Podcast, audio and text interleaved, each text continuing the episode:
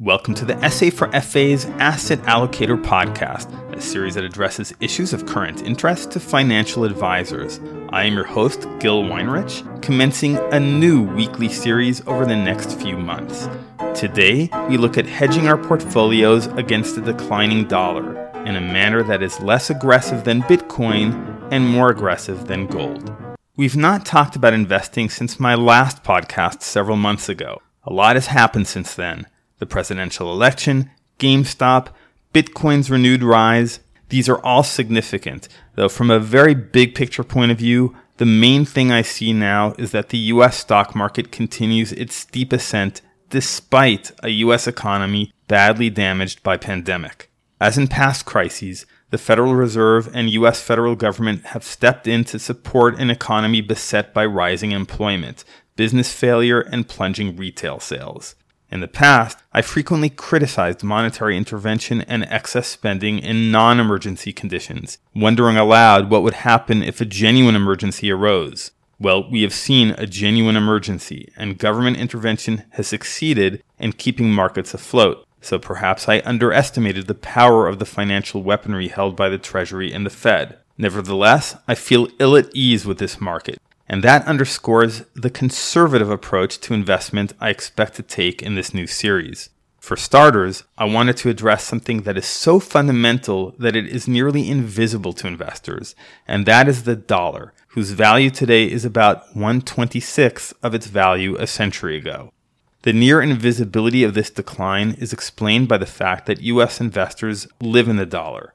They don't generally see its gradual erosion, except perhaps for a clique of investors hyper-concerned about this issue.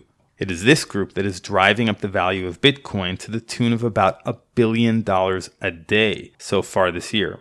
High current inflation expectations, loose fiscal and monetary policies, and the ever-present desire to hop on a fast-moving bandwagon likely explain interest in the digital currency.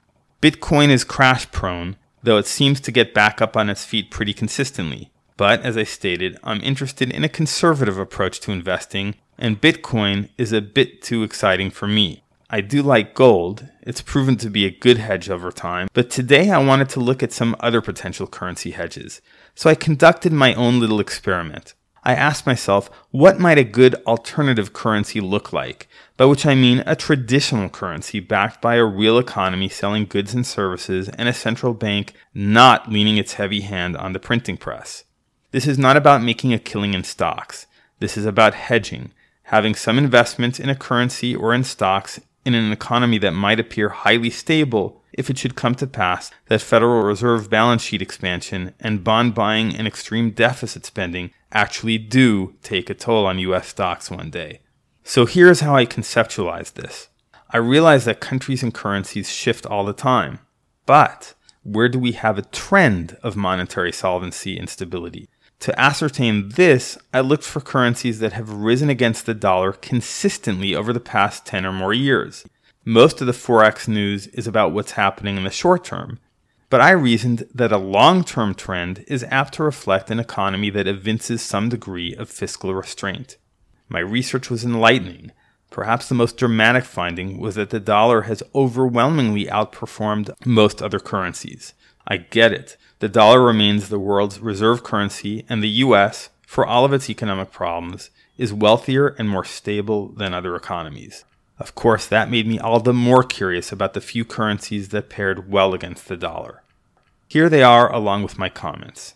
Note that I have found reasons to disqualify most of these options. Let's start with the Australian and New Zealand dollars. Both have fared better than the US dollar over the past decade, and the Canadian dollar over the past 20 years, though the loonie has fallen in the past several years. But I am not interested in any of these three currencies because the fluctuation has been too great. The fluctuating values say to me that the culture of fiscal and monetary rationality is not really rooted, that it depends on which government is seated in Canberra, Wellington, or Ottawa. The krona, both the Danish and Swedish ones, and also the Czech one, had a strong 2 decades against the dollar, but have shown signs of significant retreat in recent years. The euro has gained on the dollar over the past 2 decades as a whole, but has backtracked significantly over the past 5 years, and do whatever it takes monetary policy would seem to be an important reason why. The Chinese currency has bested the dollar, but the regime's ham-fisted interference in markets rule out the renminbi. The Japanese yen has outperformed the dollar, yet persistent fiscal and monetary excess make it hard to see the yen as a good long-term bet. That leaves us with 5 currencies that have gained on the dollar over a long stretch and for reasons that at least partially reflect underlying economic strength. One of these is the famed Swiss franc. Now, it should be stated that the U.S. Treasury Department has declared Switzerland a currency manipulator, and there is some truth in this. The Alpine country certainly has intervened in Forex markets to lower the value of the franc to defend its exporters, something the other 4 countries have done as well to greater or lesser extents.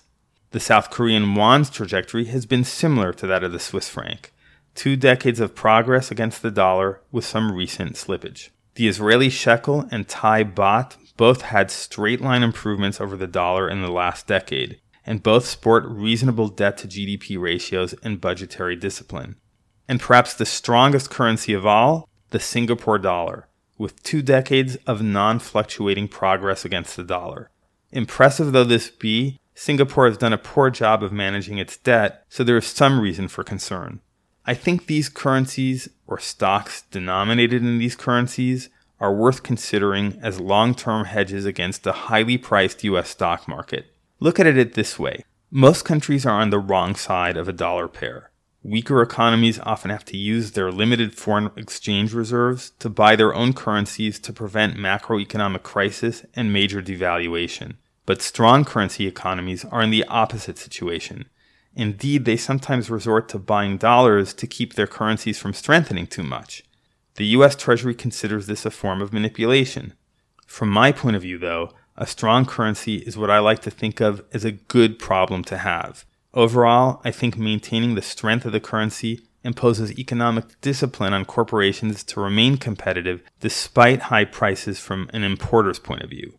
The Swiss franc, South Korean won, Israeli shekel, Thai baht, and Singapore dollar are building histories of reliable strength for those interested in a conservative currency alternative to Bitcoin. As for securities, by most measures, Swiss stocks are nearly as pricey as U.S. stocks. Israeli and Thai stocks are at mid-range, according to several valuation benchmarks.